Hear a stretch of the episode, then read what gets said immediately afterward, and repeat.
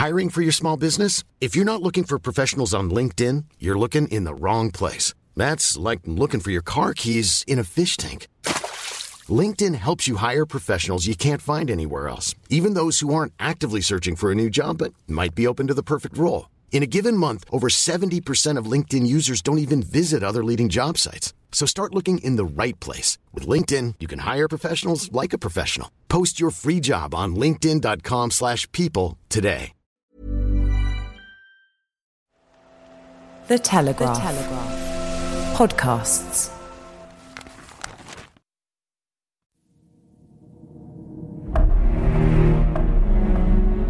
Hello and welcome to Offscript. My name is Steven Edginton. On the 24th of February 2022, Russian forces rolled into Ukraine, starting one of the bloodiest wars Europe has seen in decades.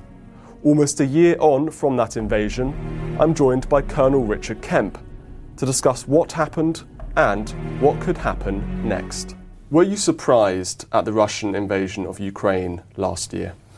I don't think it came as a surprise because it was quite widely predicted as Russia mobilised. And that process took quite a long time with Russian troops building up on the border, which I'm sure everyone will remember that happening. And actually, at a relatively early stage of that process, British intelligence, US intelligence, and other intelligence services were predicting a Russian invasion of Ukraine and pretty much unfolded as it was predicted. So, from that point of view, it didn't come as a surprise. In the bigger picture of things, I think it's been well known for many years now that Vladimir Putin had his eye on Ukraine. He obviously had a bite at it in 2014, but he didn't make any secret of the fact that he considered Ukraine, or certainly a very large part of Ukraine, to be Russian territory and Russian property.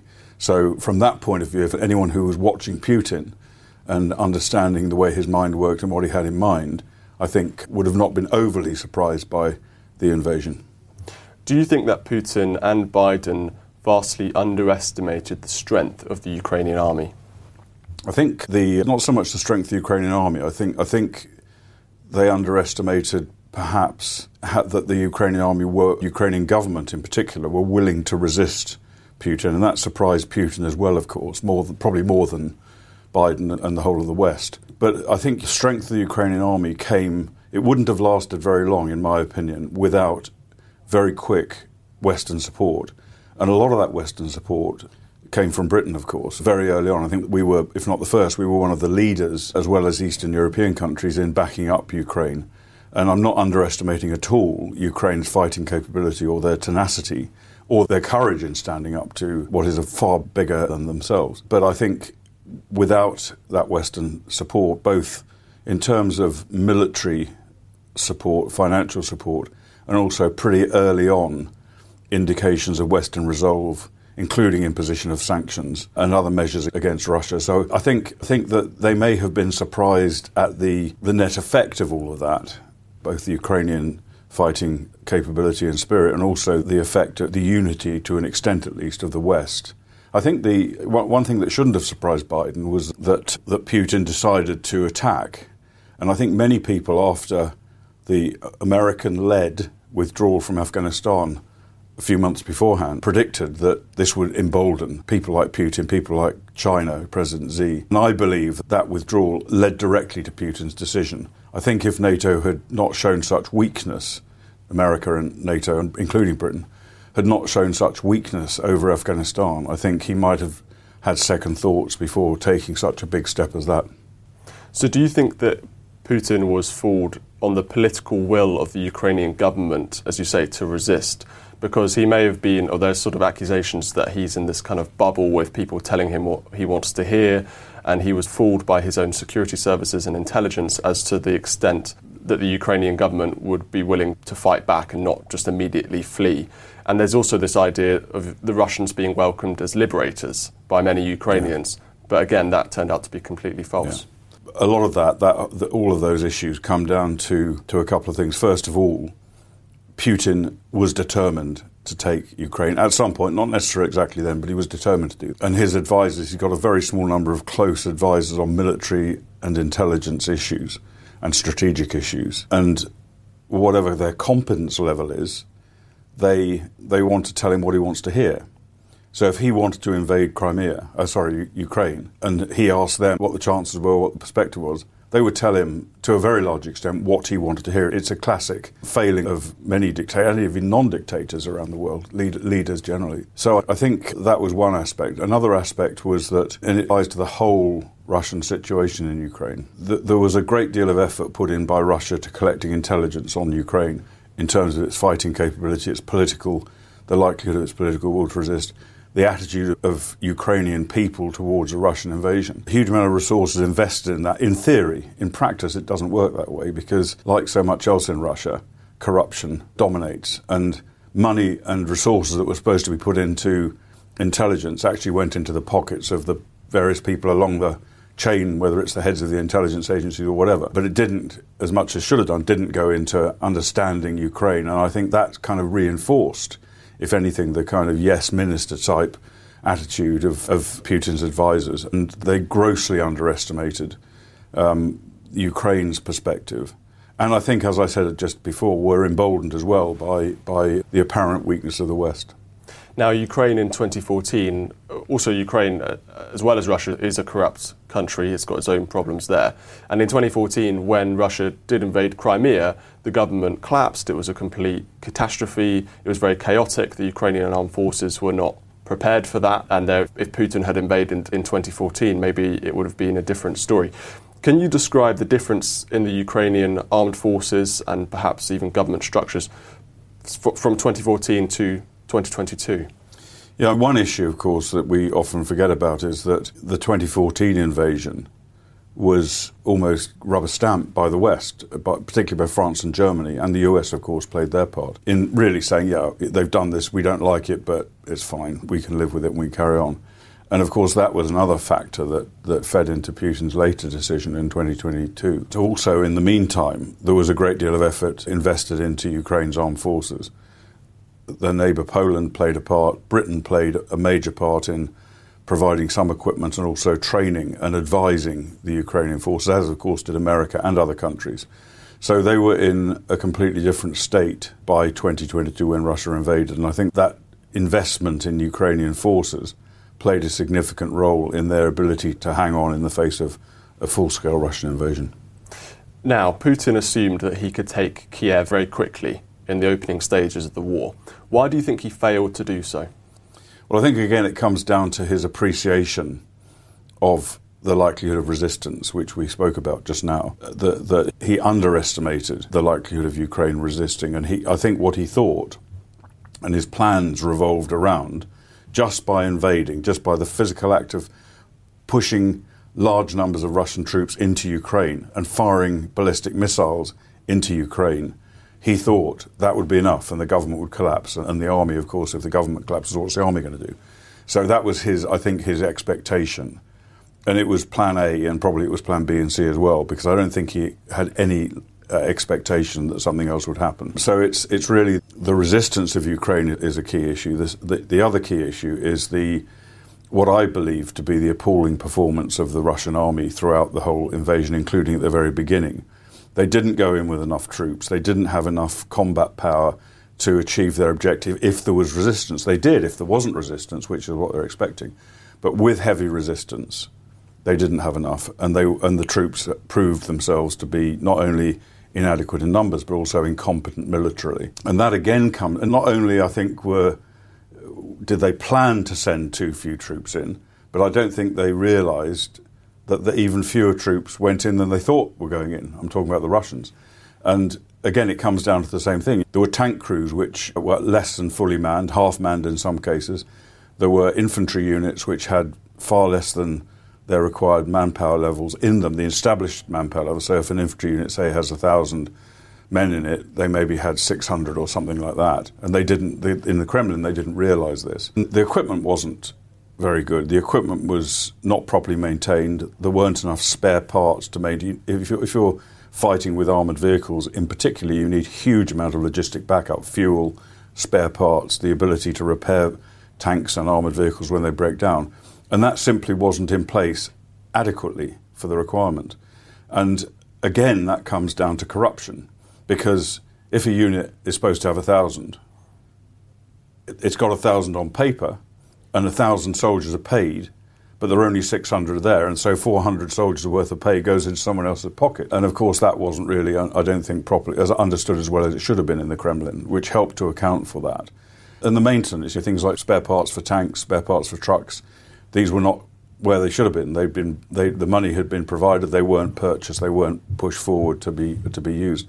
And I think I'm right in saying that around half of the total number of Russian tanks that have been taken out of the battle during this conflict since the beginning, about half of them were not destroyed by Ukrainian anti-tank missiles or artillery or anything else. They were they ran out of fuel. They broke down because there weren't the parts to repair them. They were in bad state of disarray. So that, that's a huge number, half due to unserviceability. In my experience, I spent a, lo- a long time on armoured warfare, both in the first Gulf War and in training either side of the first Gulf War in tanks and armoured infantry vehicles. And I would say that, that they are pretty unreliable. But you could count, I would have said, if, they, if you're fighting a war and you put the resources into maintaining them, you should be able to count on probably around about an 80 to 90 percent reliability of those vehicles or repairability if they break down or become unserviceable. You know, 50% is unheard of, I think, completely un- unprecedented. But in some ways, that didn't really surprise me too much. I don't want to sound like a, a great prophet, of course, I'm not. But I've, I saw quite a bit of the Russian, the Soviet Union's armed forces in Germany during the Cold War. And they were this great, huge, great fighting machine that was going to overwhelm the West in a matter of days. But if you actually looked at their forces, they were in disarray. They were in very bad repair. They were in a, they were rotting away in. These are vehicles that were supposed to be shooting west when the Soviets decided to invade. So that was the case right back then. We're talking now in the 80s. Um, and it doesn't look to me as if much has changed since those days. And the other factor, which also was evident back in the 80s, was the morale of the Russian troops. And I think that's, that is, I think, I hate to quote a Frenchman, but, but Napoleon said that in, in war, morale is three times as important as all other factors combined, which is, in my experience, is true. You can have the most powerful army, you can have the best equipment, most advanced, sophisticated stuff, but if the troops who are supposed to be fighting, if their will is not in it, if their heart is not in it, then it's going to be much, much less effective. And I think that's what we saw with the Russian forces as well, extremely low morale. And that was evident, I say, back in the 80s. You could see they were just a shambles and a shower. Didn't look as if they were ready to fight, and I think we saw that in Ukraine as well. And this issue of morale could be impacted by various different things. For the Ukrainians, they're defending their homeland against an invasion, so there's, an, there's already an advantage there. For the Russians, the Russian troops, they weren't told that this was going to be an invasion. They were just told that they were going on exercises when they were sort of preparing on the Ukrainian border and things like access to hot meals and comfort and all of these other things that may be lacking. C- can you describe some of those things that may have impacted the Russian morale in a sort of negative way? Yeah, you're absolutely right about Ukrainian morale, and we see that right to this very day. They have their problems, of course, like every army does, but I think morale, fighting morale, probably isn't one of them because they've got their backs to the wall. They're fighting to defend their families, their home, their country and the comrades who are fighting alongside them. And that's the, a key boost for morale compared to the Russians, who, as you say, they didn't even know they were going to be there or why they were going to be there. And again, it reminded me somewhat of, of the first Gulf War in 1991 when many Iraqis just surrendered, gave up. Not because they couldn't fight, though some of them could fight, not all of them, but because they didn't want to fight. They had no reason to fight. They didn't think, they didn't have any idea why they were fighting. And in, in, in the case of the Russians, many of them, many parts of the Russian army, including the new, newly mobilized troops, come from far flung parts of Russia, of the Russian Federation. And many of them don't even have any allegiance to Russia. They come from perhaps Siberia or somewhere long way from Moscow, don't have any, you know, who's this guy Putin? We know who he is. Why would we fight for him and why would we fight for Russia? We don't really, we may consider ourselves broadly Russian, but not with the kind of level of allegiance that you would need, I think, to fight hard for your country. A bit like, again, a bit like the, the Afghan National Army, which had no real allegiance to Kabul, didn't see themselves as Afghans. Their allegiance was tribal. And hence, when they came under, they fought very bravely in many cases and took a huge number of casualties. But when it came to the crunch, that their army pretty much collapsed. And I, the, the, Russian army is obviously not on the verge of collapse as far as I can see. Obviously, it's had problems. But the various factors you mentioned, welfare, what food you're getting, whether you've got the right equipment and clothing, and all of these sort of things, very important. But I think even more important than any of that is leadership. Leadership is probably, in, in any military organization, is the fundamental issue that determines the effectiveness of that organization. And I think we've seen many examples of failures in Russian leadership. Don't, they don't lead in the same way that we do, perhaps, or the Americans do. In other words, lead from the front, lead by example. They, they're basically drivers who drive their troops forward and actually in, within the Russian mentality broadly, it's not you don't really care too much about your troops. You just you're just there. You, you want to keep yourself. Some probably pretty brave Russian commanders as well, but nevertheless, it's not the same uh, extent of leadership. And if you're not well led, then you can't, in my view, be expected to fight well. Do you think that Russian commanders have used this tactic throughout history, Russian military history, of just throwing wave after wave of their troops and having a sort of disregard for the lives of their soldiers in order to wipe out the enemy? And we've seen this in, in, in individual street battles in various different Ukrainian towns and cities. Mm. Is this perhaps Western propaganda saying this, or is there a, some truth in that? No, I think there's truth in it, and I think that you have to look at the battles of the Second World War, and there you can see Russian soldiers being thrown away in vast numbers, sometimes completely unnecessarily, because it doesn't really matter. You've got plenty more where they came from and actually maybe as a commander you don't really care too much what whether they live or die.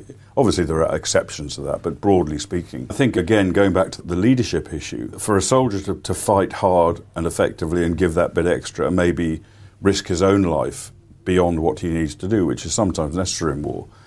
I think he needs to be confident that his commander actually cares about his life and won't do things that are unnecessarily going to result in him being killed. And again, I've seen in various different places, I've seen examples of how sol- soldiers are impacted by commanders that really don't care about them. And if they, again, if the commanders don't care about them, why should they do their best to make sure the commander's plan is carried through? Can we talk about, we've talked about some of the mistakes the Russians have made, and maybe there are more mistakes that you want to mention. But can we also talk about some of the potential mistakes the Ukrainians have made and the West has made? Yeah, on the Russian side, I think what just to conclude on that, I think the what we've seen is an apparent lack of ability to conduct what are termed combined arms operations. In other words, combining ground forces, armor or infantry, armor, artillery, aircraft, and these days cyber operations, satellite coverage, etc. To actually combine these things to make the whole much greater than the combination of all of the parts. And that's something that is slightly mystifying, I think, because the, the, Russians have got very strong combined arms doctrine, which has been exhibited from parts of the Second World War right the way through the Cold War to today. But they don't see, didn't seem to be implementing it properly. And maybe they, again, maybe it comes down to not spending enough money on training and going into someone's pocket. I don't know. But as far as the Ukrainians are concerned, I think the one, one of their greatest successes has been based on, and again, I don't, I'm not in any way attempting to undermine or to cast doubt on their fighting ability, but in war, the most imp- not the most important factor, one of the most important factors is intelligence, and Ukraine has been extremely fortunate in benefiting from Western intelligence from Britain, intelligence from the US and other countries, which has given them a really big edge, I think, over the Russians. I think the intelligence provided by our countries to Ukraine has been vastly superior to the intelligence that the Russians have got on Ukraine. And you can see that. You can see that exhibited by, for example, the large number of Russian commanders that have been taken out of action, generals. A lot of them I've lost count, but that, a lot of that comes down to the ability to pinpoint their location through electronic intelligence, and also their, the ability of the Ukrainians to locate Russian logistics bases and supply depots and things, and then attack them on the basis of that intelligence. So I think that's an edge that they've definitely had. And in terms of the errors they've made, it, it's actually quite hard. There have been there have been errors, and if you look at, for example, the battle that's going on now in Bakhmut, it's the Ukrainians decided to fight hard for Bakhmut, and they've taken vast numbers of casualties. The Russians have also taken casualties there, significant numbers. But I think it's had a really horrific effect on the strength of the Ukrainian army. And you could ask the reason why. And there are different arguments for that, and we won't, don't want to go into detail on it particularly. But I think an argument is that to hold on to Bakhmut and absorb Russian attacks in Bakhmut may have been preferable to withdrawing from Bakhmut, letting them have it, and then defending against Russian attack from other positions, which may be in weaker than the prepared positions in Bakhmut. So it's hard to know whether that was the right decision or not, but I think my inclination is to think it probably wasn't because it has cost Ukraine so many casualties. Bakhmut is not a particularly strategically important place. And I believe that's why the Russians, people were saying, why are the Russians just constantly attacking Bakhmut? Because they're not really getting very far. It's been months since last autumn. And I think the reason was, the calculation there was that this is where we can kill very large numbers of Ukrainians, and that has been correct. The spring counteroffensive is potentially coming up, and you've written for the Telegraph about that. We're going to get on to what you think may happen later on, but last year there was a, another counteroffensive by the Ukrainians, which was successful against the Russians in the north of Ukraine and partly in, around Kherson in the mm. south of Ukraine. Why was that successful? What was the what made that work? The the offensive around the area of Kharkov and in, in Kherson were both pretty they were pretty successful, both of them and achieved a lot. I don't believe it was because the Ukrainians defeated the Russians in either of those places. My understanding of what happened there, the Ukrainians fought hard. They, they showed quite, quite impressive maneuver aptitude in moving forces and supplying forces over long distances. But they didn't actually have a. I don't think they defeated in either of those places the Russians by a major offensive. I think what happened was that the Russians saw them come, saw what was coming, as they would have done, and withdrew their forces rather than fight there. And the idea in both cases, both Kherson and, and Kharkov, and my view is the reason for that was that they wanted to basically trade space for time. Imagine the softest sheets you've ever felt. Now imagine them getting even softer over time. That's what you'll feel with Bowl and Branch's organic cotton sheets. In a recent customer survey, 96% replied that Bowl and Branch sheets get softer with every wash. Start getting your best night's sleep in these sheets that get softer and softer for years to come. Try their sheets with a 30-night guarantee. Plus, get 15% off your first order at bowlandbranch.com. Code BUTTERY. Exclusions apply. See site for details. Hiring for your small business? If you're not looking for professionals on LinkedIn, you're looking in the wrong place. That's like looking for your car keys in a fish tank. LinkedIn helps you hire professionals you can't find anywhere else, even those who aren't actively searching for a new job but might be open to the perfect role. In a given month, over 70% of LinkedIn users don't even visit other leading job sites. So start looking in the right place. With LinkedIn, you can hire professionals like a professional. Post your free job on linkedin.com slash people today. Because they, when Kharkov started, I don't think they'd even commenced their uh, mobilization program or had only just. And when Kherson occurred, they were in it but hadn't generated sufficient numbers of troops. So they didn't going back to what I said before, they didn't have enough troops to defend the whole of the front when the tables were turned on them. So they pulled forces back. They did some fighting, but not a really strong battle. So they pulled forces back to places that they could more easily defend, and at the same time, buy the time for the mobilization. So they were willing to give up that territory in both cases. I've no doubt whatever that they considered that and still consider it today to be a, a, tactical movement that would then be reversed at some point and they would take that territory back. You've touched on it a lot throughout this interview, uh, West, the impact that Western weapons have had on this war. Can you just summarise how you think that our sort of weaponry and technology has impacted the war? I believe that we would not be in the position we're in today, whether it's a good position to be in or a bad position, but we would not be in a position where Ukraine was still fighting had it not been for the West. One, one factor of course, is a fairly significant number of foreign troops coming in to fight for Ukraine, particularly from countries like Poland, but some also from the UK and other countries. Maybe not in the, in the cases of our countries, huge numbers, but nevertheless, every man is worth something.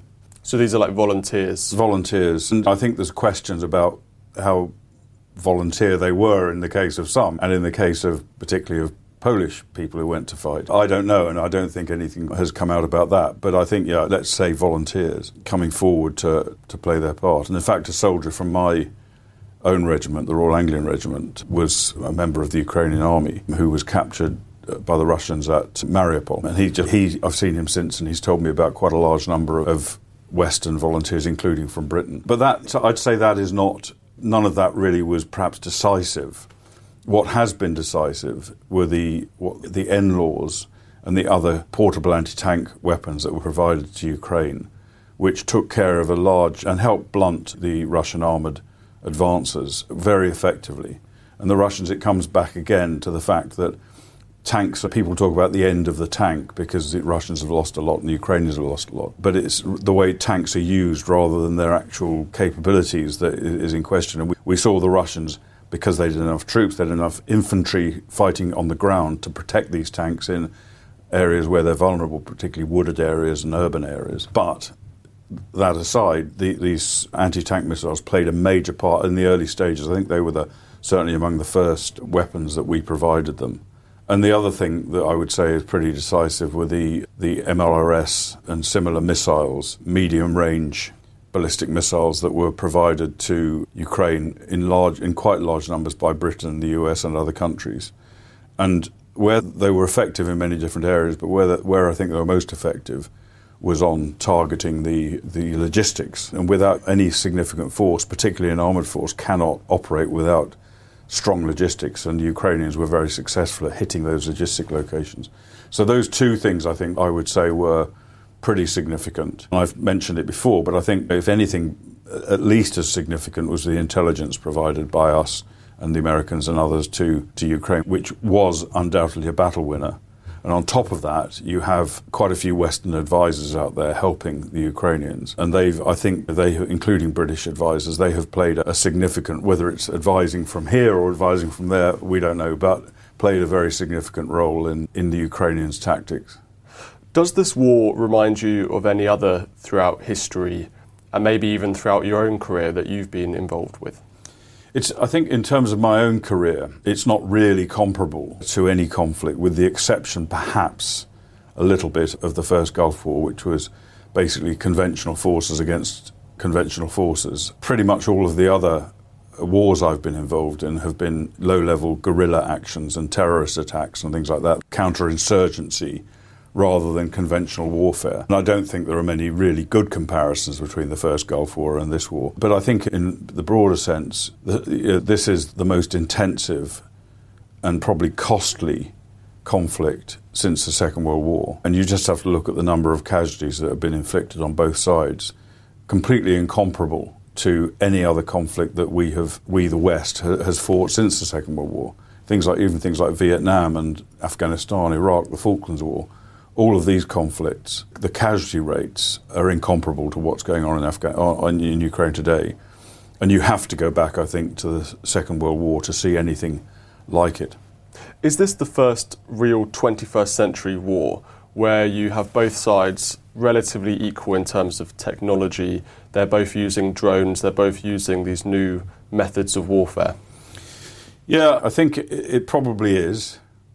And I think one thing it does show, in my view, is that the new technology, things like drones, cyber, and some of the more precision missiles, have not played as important a role as people would have thought. And in Britain, for example, I think we, we've obviously got se- severe constraints on our defence budget, and some people have to prioritise. And I think we prioritised much more the new types of weaponry and technology and means of fighting war, for example, drones, artificial intelligence, cyber, and all this. We prioritise that above hard combat power, and we diminished our hard combat power even more than it already was in order to fund the new type of weaponry. Now, the reality, in my opinion, is you can't do that. You need both. And therefore, you, in the modern era, defence just costs so much more than it's ever cost before because you need the conventional capability, as we've seen from Ukraine, and you need the more, more modern technology as well. You need them both working together. And I'm not saying that the drones and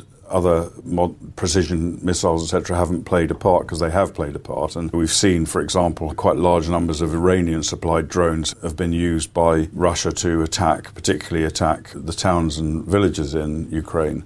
And they've been quite devastating in some cases. On the other hand, many of them have been shot down. And so, I I, my, my, view so far, and it's not just that I'm a dinosaur, but my view so far is that these new technologies have not had the decisive impact that many people expect.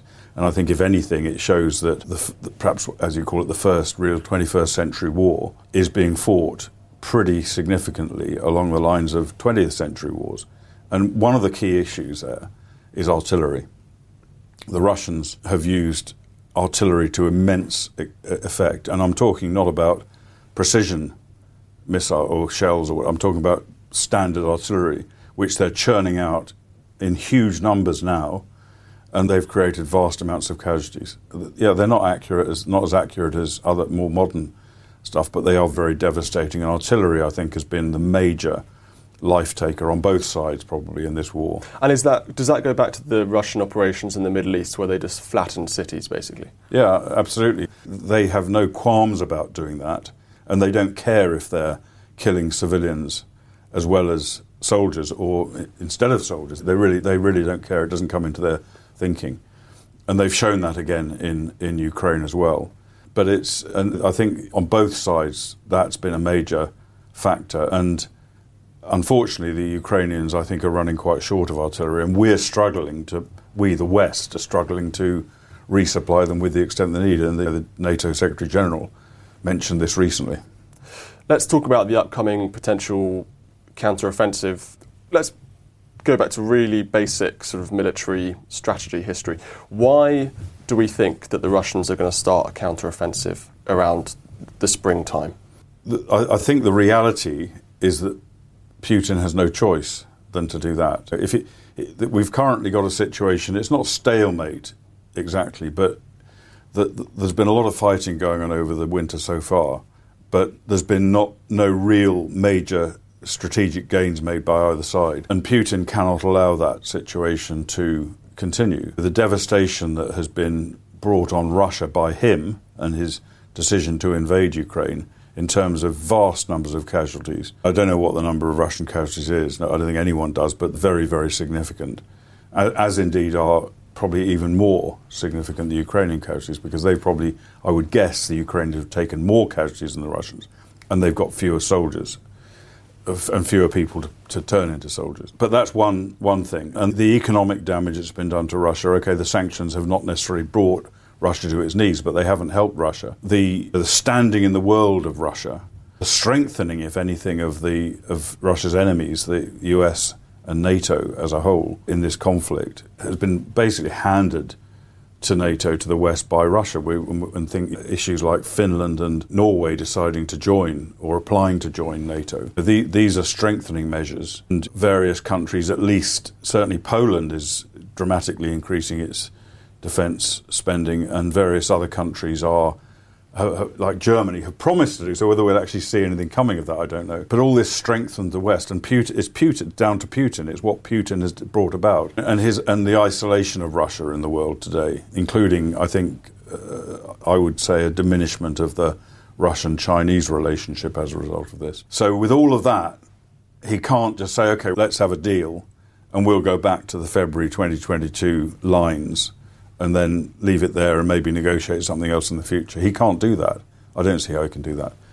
He certainly negotiate in any way that's going to make his possessions in Ukraine, like Crimea, any less than were occurred at the start of the war. So all of that means he's got to do. He's got to carry out major offensive operations against Ukraine, and I think do severe damage to the Ukrainian army and take large swathes of Ukrainian territory.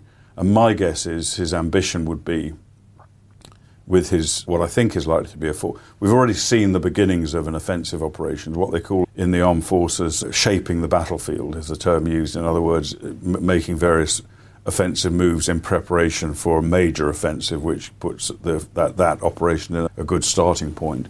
And that's been going on recently. And I think his objective probably is at least to to secure the whole of the Donbass at least, and to secure and consolidate as much of the south coast as he can. He'd certainly like to take Odessa, whether that's feasible the, in the near future, I don't know. In other words, to possess the whole of the coast along the Black Sea and deprive Ukraine of its ability to export and import on the coast. In other words, take its coastline away from it. And I, I, would have said that by doing those two things, if he's able to, that would be possibly would be enough for him for the time being to say, yeah, the special military operation, everything we suffered, it was all worth it because we've now got what we want in Ukraine. And ideally, of course, he'd probably either take Kiev or bring down the government in Kiev, which could be a consequence of major Russian success. That could see the government fall in Kiev potentially, which is again something that he would he would like to see happen, of course. Is there a possibility that us in the West are underestimating Putin's forces and the Russian armed forces' capability in this offensive? It's quite easy to look at the way the war has unfolded so far and say the Russians just can't do it. And I've seen many experts and commentators and retired generals and the like suggesting that they just can't, they've shown they can't do it. I hope that's true. I have heard from various different sources that the Russians have learnt quite a few lessons, and they should have done, from what's happened in Ukraine so far, and have been trying to put them right. They've also, as we know, they've, they've boosted their manpower. If we estimate that they've lost, say, 100,000 plus of the troops they initially invaded with, and, and additional reinforcements they've had since. Whether that's deaths or overall casualty figures, we don't know. But they, have the, the original force has been written down quite a bit, but they've more they've replaced that and significantly more. I think at least three hundred thousand, and there are estimates three to five hundred thousand mobilised. With more mobilisation, I think in the coming days, I think Putin will be announcing additional mobilisations. But what that means is he's got huge numbers of troops compared to what he started with and compared to Ukraine because while we're talking about this, of course, Ukraine's numbers have been badly written down. They've been mobilizing, they've been reinforcing as well, but the balance is not there. And there's many more to come from the Russians. And on top of that, I think the, the this battle winner artillery, Russians have been manufacturing that in huge numbers and that will come into play as well. They've got plenty more tanks where they where the other ones came from as well. So, they're stockpiling men, they're stockpiling resources. Yeah, and and and things like precision missiles they are running out of, and that they're much more difficult to regenerate. I think again Iran is looking at providing them with ballistic missiles. I'm not sure how reliable they're going to be, and more drones. But other than Iran and perhaps North Korea, the sources of Russian munitions really come from within Russia itself and the factories that are working around the clock to build them up again. So if you take all of those things together, for me it's quite hard to see how Ukraine can prevail. And the Russian upcoming Russian offensive, if it occurs, may be very costly for Russia. It may look really bad, but I have a nasty suspicion it could grind on and on and result in Putin at least achieving something. So I think we'd be, as I say, I hope I'm wrong about this, but I think we would be unwise to, to underestimate the Russian capability. And in particular, I think one, one real concern that I have is that if Russia does make gains in this, significant gains in this upcoming offensive, that the West begins to lose kind of confidence in Ukraine and begin and it's tough enough already persuading people in various different countries in Europe and the US to keep supplying Russia, to keep pumping money and munitions into Russia. And particularly, I think the US is beginning, the, the figures for supporting Ukraine are shifting and in Europe. And the danger is that if Ukraine is seen to be losing, people, I think the West could lose heart. And I think that's, that would be a real devastating situation. I think it's really important in this current situation that we actually increase rather than reduce our support.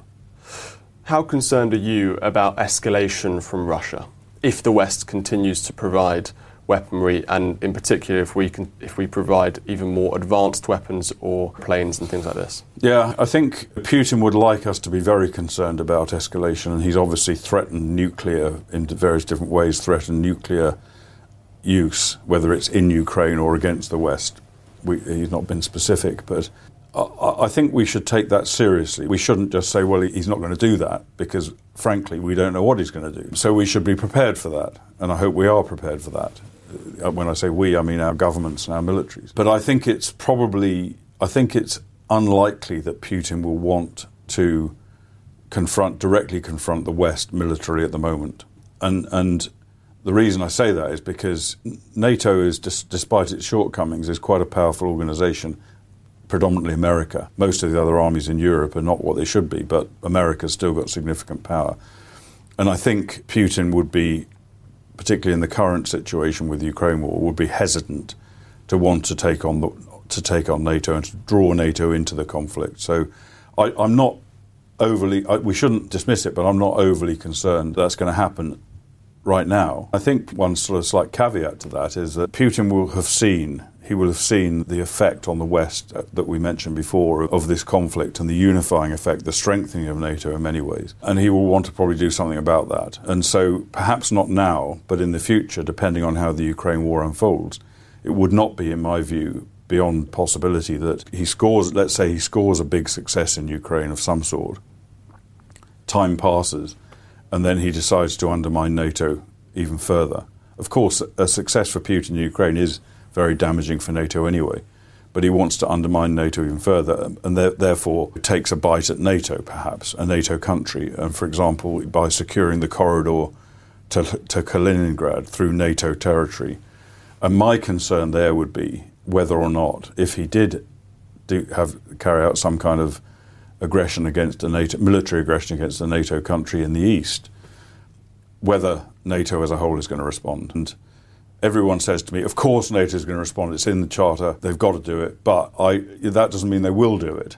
And I think he might calculate along those lines that is Germany, France, Britain likely to send their soldiers to go and fight and die for some unknown piece of Eastern Europe?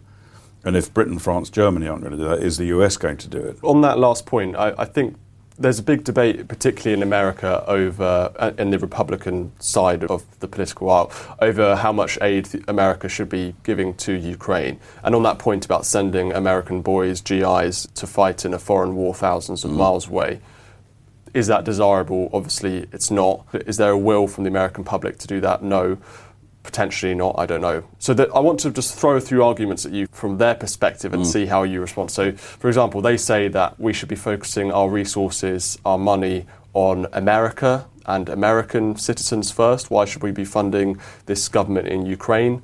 They particularly criticize Zelensky and say that his government is in part corrupt and there are issues with banning various political parties and sort of authoritarianism and they sometimes they make comparisons between Putin's Russia and Ukraine in terms of corruption and things like that, a sort of moral comparison. And of course, this issue of a third world war, of nuclear war, they, every, we should try and do everything we can to prevent that from happening. That would be a total catastrophe for the world and for the West. And there are economic issues as well. So, isn't it more desirable for a political end to this war, even if it causes problems for Ukraine, if they have to lose some territory? It's much better for us all to, to have peace as soon as possible, and therefore we should be applying pressure on Zelensky to, for example, sign a peace agreement rather than send him endless military aid. Yeah, and I think that I've had these discussions in America with many, many people, and I've heard that perspective many times, probably more, more that perspective than the opposite point of view. And I can fully understand it, and it's, it's, it's not an unreasonable position to take it unless you consider, as I do, that this Ukraine is not so much a war against Ukraine. There's ideological and historical and legacy reasons for Ukraine for Putin to want Ukraine.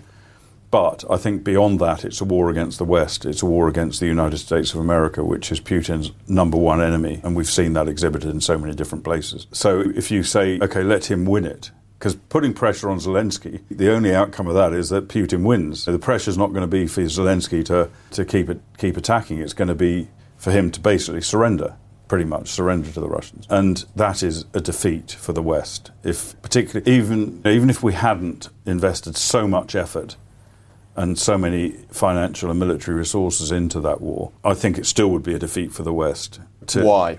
Be, to, for basically for, because in the 21st century, a country decides to, without against the rules that we're, we we think we're working on, decides to just take another country or a large chunk of it, and that's that under in, in Europe, and that under I think that really does undermine the West and undermines the United States authority. And so I think I th- think if, if you don't accept that, fine. If you don't think this is a major geopolitical movement, a war between the West and Russia, I think fine. You can say let's, as many Americans do, you can say let's let them be defeated. Um, but the other and the other thing, I think that's a, a, an important factor. But the other thing, of course, is as I mentioned, I believe that the, the attack in Ukraine came as a direct consequence of our withdrawal from Afghanistan. And we have to worry about what China's thinking.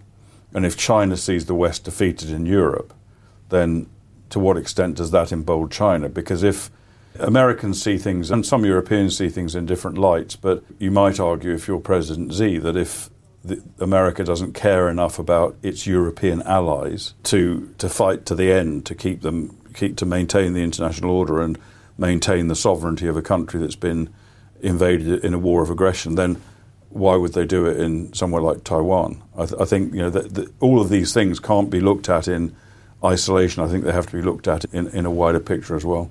I suppose the opposite argument argument would be that thinking from realpolitik perspective that the practical implications of continuing the war outweigh the sort of moral defeat that allowing, as you say, a sovereign country to be invaded by another country mm. would entail. So I suppose it's looking at it either from a practical perspective and from a moral perspective. Yeah, you can certainly argue both ways. But I go back to the point I made before that if you're prepared to surrender your principles and your I would say, responsibilities, then in this country, then let's uh, uh, aggressors elsewhere are going to see that the ground is open for them. And I think obviously China in particular, but also countries like Iran, countries like North Korea, other countries which are diametrically opposed to the West, and you're basically surrendering to them. And it, it's not there's no no good comparisons particularly, but you know look at what happened with Poland and Czechoslovakia in the early days of the Second World War and what the consequences of that were, what the consequences of appeasement are. And I think that we seem to some extent to have learnt the lesson from that, but I think we, we need to reinforce, I think, that perspective to avoid a kind of do- domino effect that might result from us being defeated in Ukraine. Just one last question. Are there limits? Do you think there should be limits on the amount of aid we do give to Ukraine or the type of military aid and assistance that we're giving to Ukraine. So, for example, if we give them enough resources to take back Crimea, that could lead to a major escalation, as obviously Putin would see that as such a humiliation for him. This could cause could cause him to make rash decisions. Yeah, obviously there are limits to what we can do. There's practical limits. You know, we don't have unlimited resources, whether it's financial or military. But I believe we should supply Ukraine with what they need to fight this conflict to preferably, and it's not necessarily achievable. I've, you know, I've suggested earlier on that, that it may be that Putin's going to prevail here, but we should give them the resources that they need, that we can give them to, to resist and to at least try and get to the stage of the somewhere around the February 2022 start point you mentioned Crimea. The only way to enable Ukraine to take Crimea is for NATO to do it. It's not Ukraine does not have the capability to take Crimea. Whatever we give them, they don't have. We'd have to give them our navies as well as weapons because if you look at the map, Crimea cannot be taken without a pretty strong naval capability, and they don't have that. Aside from many other things, so I, I would my view, and it's it, maybe it's illogical, I don't know, but my view would be that as a general strategic goal, we should aim to restore the situation as it was in February 2022 and not attempt to go beyond that either by going into Russian territory or indeed into Crimea. Thank you so much, Richard. Appreciate your time. My pleasure.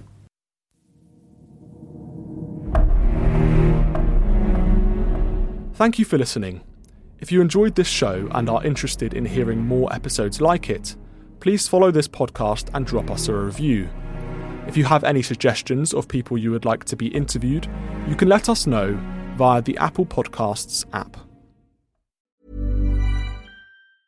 Mom deserves the best, and there's no better place to shop for Mother's Day than Whole Foods Market. They're your destination for unbeatable savings, from premium gifts to show-stopping flowers and irresistible desserts. Start by saving 33% with Prime on all body care and candles. Then get a 15-stem bunch of tulips for just $9.99 each with Prime. Round out Mom's menu with festive rosé, irresistible berry chantilly cake, and more special treats. Come celebrate Mother's Day at Whole Foods Market.